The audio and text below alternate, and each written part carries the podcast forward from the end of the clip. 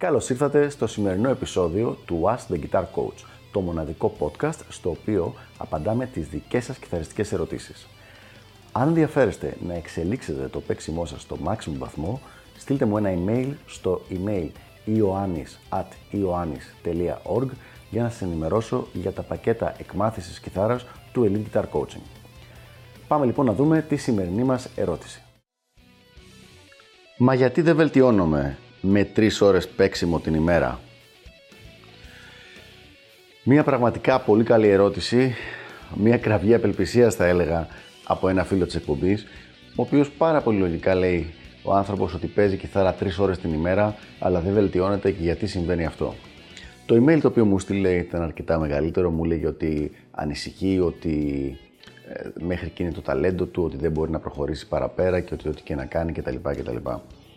Και η αλήθεια όμως, κατά την άποψή μου, τουλάχιστον από αυτά που μου είπε, δεν είναι απαραίτητα αυτή. Δεν νομίζω ότι έχει σχέση με ταλέντο ή με κάτι τέτοιο. Έχει σχέση με κάτι άλλο. Και αυτό είναι το εξής. Είναι πολύ σημαντικό να κάνουμε στο μυαλό μας τη διαφοροποίηση ανάμεσα σε playing, παίζω κιθάρα, και practicing, μελετάω κιθάρα. Δυστυχώς, στο μυαλό των περισσότερων ανθρώπων δεν είναι αυτή η διαφοροποίηση ξεκάθαρη ή τουλάχιστον ακόμα και αν είναι ξεκάθαρη δεν φαίνεται να είναι σημαντική. Δηλαδή, το μοναδικό metric, η μοναδική μονάδα μέτρησης η οποία φαίνεται ότι μετράει είναι ο χρόνος. Γι' αυτό θα ακούσεις κάποιον να σε ρωτάει πόσο καιρό παίζεις κιθάρα και ότι κανείς δεν ρωτάει πόσο καιρό μελετάς σοβαρά.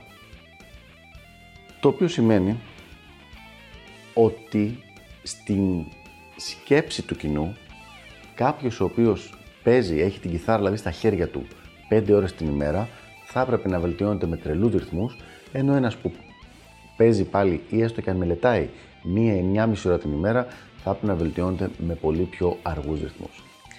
Αυτό δεν ισχύει. Δεν έχει σημασία να κάνεις μόνο τα πράγματα αρκετά μεγάλο χρονικό διάστημα, αλλά πρέπει να κάνεις και τα σωστά πράγματα. Τα σωστά πράγματα γίνονται με τη μελέτη. Το παίξιμο είναι άλλο πράγμα. Για να δούμε λοιπόν τη διαφορά. Το παίξιμο συγκεντρώνεται στο τώρα. Στο να περάσεις καλά τώρα, το να κάνεις κάτι καλά αυτή τη στιγμή, να παίξεις κάτι και να ακούσεις κάτι το οποίο θα σε ευχαριστήσει τώρα. Δηλαδή κάνεις ένα ωραίο band και λες ωραίο ήταν αυτό. Παίζεις ένα solo το οποίο έχεις παίξει χιλιάδες φορές πριν και έχεις ένα, έτσι, ένα τσικ χαράς που το έπαιξες καλά αυτό το solo.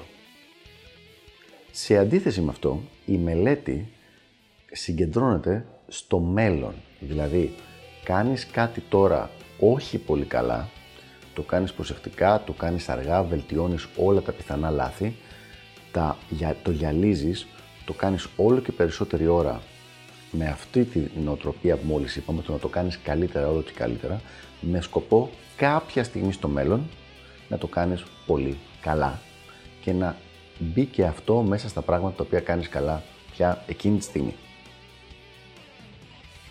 Αυτό λοιπόν δεν είναι κάτι καινούριο. Δεν, είναι, δεν λέω αυτή τη στιγμή κάτι το οποίο δεν υπάρχει στην νοοτροπία γενικά του coaching και της διδασκαλίας. Δηλαδή το ίδιο πράγμα ακριβώς συμβαίνει και με τη γυμναστική, το ίδιο συμβαίνει με τη διατροφή, το ίδιο συμβαίνει με, όλα αυτά τα πράγματα. Θες να φας κάτι το οποίο έχεις όρεξη να φας τώρα, το οποίο μπορεί να είναι μακαρόνια, μπορεί να είναι γλυκά, μπορεί να είναι οτιδήποτε, χάμπουργκερ; Κάντο και πέρα, πέρα καλά λιγάκι τώρα. Αν όμως κάποιος άλλος έχει βάλει κάποιο σκοπό για το μέλλον, να γίνει καλύτερος, να κάνει το σώμα του πιο υγιές ή πιο εμφανίσιμο, φτιάχνει τη μελέτη του, κάνω την αντιστοιχία, τη διατροφή του δηλαδή, με σκοπό αυτό το πράγμα στο μέλλον. Το πρόβλημα λοιπόν που βρίσκεται. Όταν λέει ο άλλος, μα εγώ τρώω για να περάσω καλά τώρα, γιατί δεν, γιατί δεν φτιάχνει το σώμα μου, γιατί δεν γίνεται πιο υγιές. Έτσι ακριβώς είναι και στην κιθάρα. Λέει ο άλλος, μα εγώ παίζω αυτά που μου αρέσουν, αυτά που ήδη ξέρω, αυτά που ήδη γουστάρω, παίζω πολλές ώρες την ημέρα, γιατί δεν γίνομαι καλύτερος. Και δεν πρόκειται να συμβεί ποτέ αυτό το πράγμα. Τι προτείνω λοιπόν στον κάθε κιθαρίστα που βλέπει αυτό το βίντεο; Αγαπητέ φίλε και συνάδελφε, αν είσαι χαρούμενος στο παίξιμό σου, αν όταν παίζεις λες μια χαρά, ωραία, είμαστε εδώ, καλά περνάω, σούπερ. Ναι, φυσικά υπάρχουν και καλύτεροι κιθαρίστες, αλλά δεν με πολύ νοιάζει.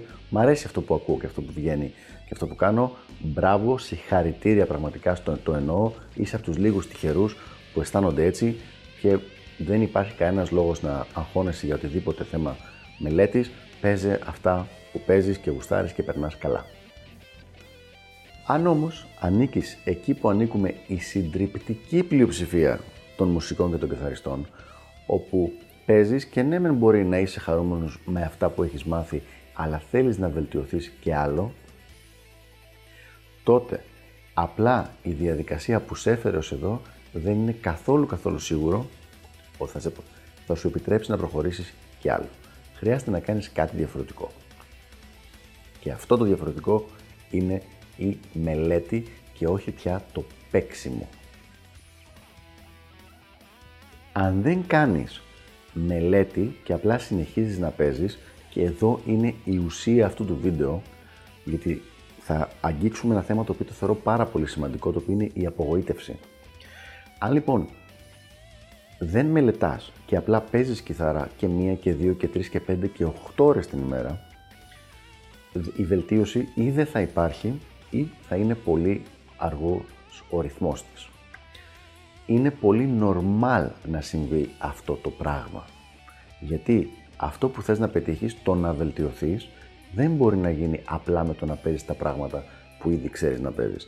Θα δώσω πάλι τον παραλληλισμό με την διατροφή. Έστω ότι αποφασίζει ένας άνθρωπος να αδυνατήσει, αλλά συνεχίσει να τρώει αυτά που έτρωγε ως τώρα. Απλά και μόνο επειδή αποφάσισε ότι θέλει να αδυνατήσει, αν δεν αλλάξει αυτά τα γεύματά του και αυτά που έκανε, δεν πρόκειται να συμβεί αυτό ο στόχος του. Έτσι ακριβώς είναι και στην κιθάρα. Αν απλά αποφάσισες ότι θα ήθελες να βελτιωθείς, αλλά συνεχίζεις να κάνεις τα ίδια πράγματα, δεν πρόκειται να υπάρξει βελτίωση. Γιατί λέω λοιπόν ότι αυτό το πράγμα είναι πάρα πολύ σημαντικό να το καταλάβουμε; Γιατί αυτό είναι πάρα πολύ normal. Δηλαδή, όπως αν εγώ θέλω να δυνατήσω, αλλά δεν αλλάξω τη διατροφή μου, δεν θα απογοητευτώ που δεν αδυνάτησα, αφού δεν άλλαξα τίποτα, δεν έκανα κάτι. Έτσι δεν πρέπει και εσύ ως κιθαρίστας να απογοητευτείς αν δεν βελτιώνεσαι όταν απλά παίζεις και δεν γίνεσαι καλύτερος. Είναι normal. Δεν είναι ότι είσαι ατάλλαντος, δεν είναι ότι είσαι μεγάλος σε ηλικία, δεν φταίει, καλά αυτό είναι σίγουρο, δεν φταίει η κιθάρα σου, ο ενισχυτής σου, τα πολυεφέ σου και τα καλώδιά σου, που λέει πάρα πολλοί κόσμος. Φταίει απλά το ότι έχεις κάνει μια συνειδητή απόφαση, απόλυτα αποδεκτή και σεβαστή, κανένα πρόβλημα, το εγώ θέλω λέει να περνάω καλά τώρα. Το οποίο παίζει τα κομμάτια που ξέρεις, παίζει τα ρηφάκια που ξέρεις, μπορείς να παίζεις και καμιά άσκηση που ξέρεις, αλλά δεν έχεις μπει σε ένα σύστημα το, το οποίο ο σκοπός είναι να σε βελτιώσει μελλοντικά. Είσαι ήδη σε ένα σύστημα το οποίο το πρόγραμμα είναι το να περνάς καλά τώρα. Σαν να ανοίγεις το PlayStation, το PlayStation και να παίζεις το τελευταίο παιχνίδι που αγόρασες. Περνάς καλά εκείνη την στιγμή. Επαναλαμβάνω, δεν φταίει η έλλειψη ταλέντου ή κάτι τέτοιο.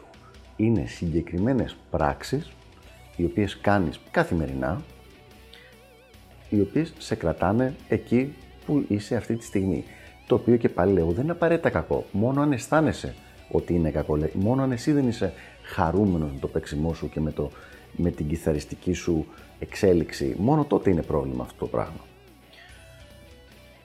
Το θέμα είναι ότι με αυτά που κάνεις ήδη δεν πρόκειται να αλλάξει τίποτα. Δηλαδή, αν συνεχίζεις να παίζεις, όπως είπαμε, τρεις ώρες την ημέρα και παίζεις τέτοια πράγματα, δεν θα αλλάξει κάτι. Αν αντί να κάτσεις να βελτιώσεις την τεχνική σου, για παράδειγμα στο λεγκάτο ή στο βιμπράτο, εσύ αποφασίζεις να παίξεις για, για 355η φορά το solo του Smoke on the Water, δεν θα υπάρξει καμία βελτίωση και είναι normal αυτό το πράγμα. Δεν θα έπρεπε να απογοητεύεσαι.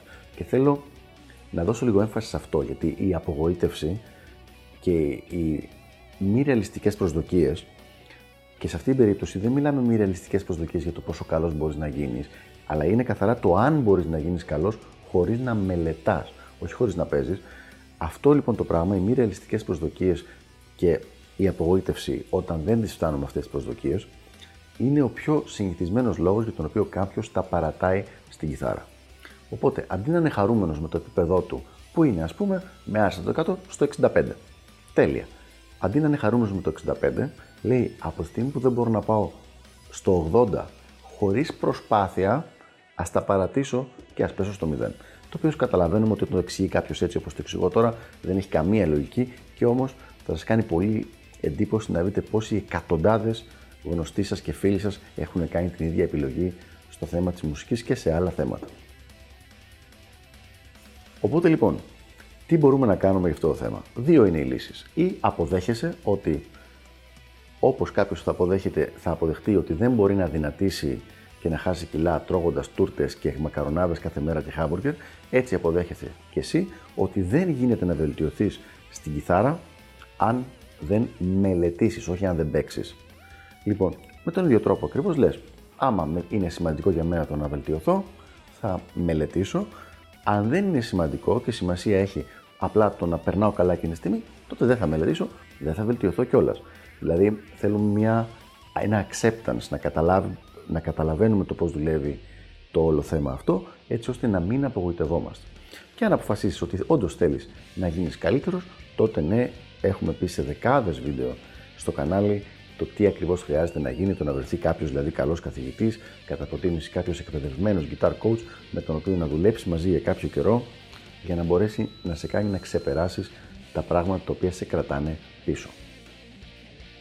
Σε κάθε περίπτωση το συγκεκριμένο θέμα είναι κάτι που έχει βασανίσει πάρα πάρα πολύ κόσμο και πραγματικά νομίζω ότι είναι μέσα στις top 3 ερωτήσεις που μου έρχονται με μικρές παραλλαγές θα έλεγα γενικά για το θέμα της κιθάρας. Δηλαδή το παίζω τόσες ώρες γιατί δεν βελτιώνομαι. Και πραγματικά οφείλεται στην ε, μη ρεαλιστική προσδοκία που έχει ο κιθαρίστας από τότε που ξεκίνησε να παίζει κιθάρα. Γιατί όταν δεν έπαιζε καθόλου και πιάνει μια κιθάρα και αρχίζει να παίζει τα πρώτα πραγματάκια που είτε τα παλεύει μόνος του είτε του τα δείξανε, φυσικά και θα υπάρχει μια βελτίωση. Σε κάθε τομέα υπάρχει μια βελτίωση στην αρχή. Υπάρχει στο, στο γυμναστήριο, στη γυμναστική με βάρη, ένα ρητό το οποίο λέει ότι ένας αρχάριος βελτιώνεται και αποκτάει μυς και μυϊκή μάζα απλά και μόνο ανεβάζοντας τους αλτήρες από το πάτωμα στη θέση τους. Αλλά αυτό γίνεται μόνο μόνο στην αρχή αρχή, όταν πρώτο ξεκινάει. Έτσι είναι και στην κιθάρα. Κάποια στιγμή και μετά, για να μπορέσεις να βελτιωθείς παραπέρα, πρέπει να μπεις και σε σύστημα και μάλιστα ιδανικά το σύστημα αυτό να είναι και προσωποποιημένο για εσένα. Δεν μπορεί να είναι ένα γενικό που να είναι το ίδιο για όλους. Όπως ακριβώς γίνεται και στη γυμναστική και στη διατροφή. Αυτά λοιπόν για το συγκεκριμένο θέμα. Ελπίζω να βοήθησα. Μην ξεχάσετε να αφήσετε τα σχόλιά σας από κάτω, οτιδήποτε θέλετε να ρωτήσετε, κάποια διευκρίνηση ή και μελλοντικές ερωτήσεις για άλλο επεισόδιο του Ask the Guitar Coach και τα λέμε την επόμενη φορά. Γεια χαρά!